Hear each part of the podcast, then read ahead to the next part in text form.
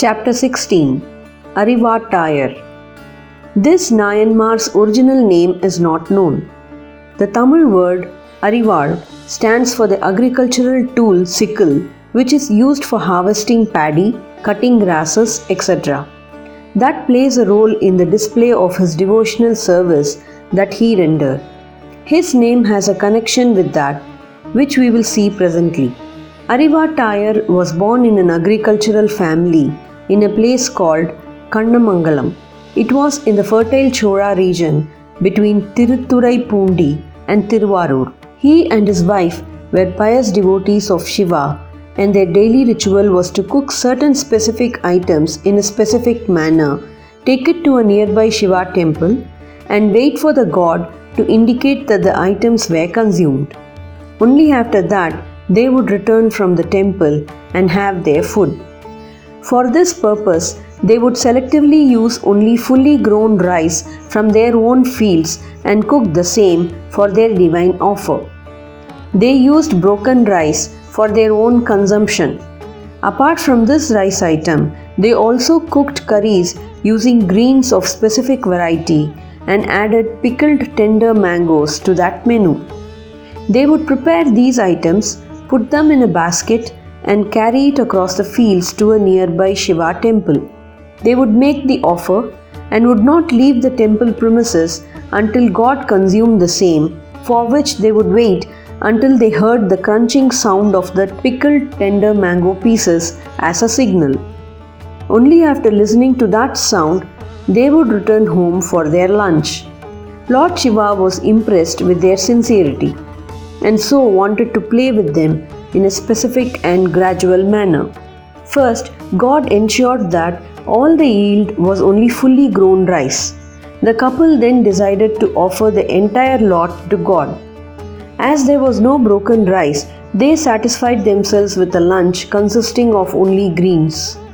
Next, God caused a near famine in that area and made the river water become scarce, which led to dwindled yield from their fields.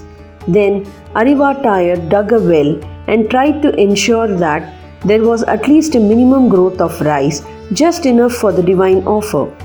Meanwhile, they themselves could not have anything other than water for lunch, as the greens also would not grow in that famine condition. Thus, they became physically weaker day by day. In that situation, one day, when they were walking with difficulty towards the temple, on the parched lands which had developed wide cracks in several places, he was ahead of her. As she was trailing him, he turned around to caution her about the cracks in the fields and also to encourage her in her efforts to catch up with him. Then he tripped over a small rock and was about to fall when he managed to hold him by arms and prevented his fall.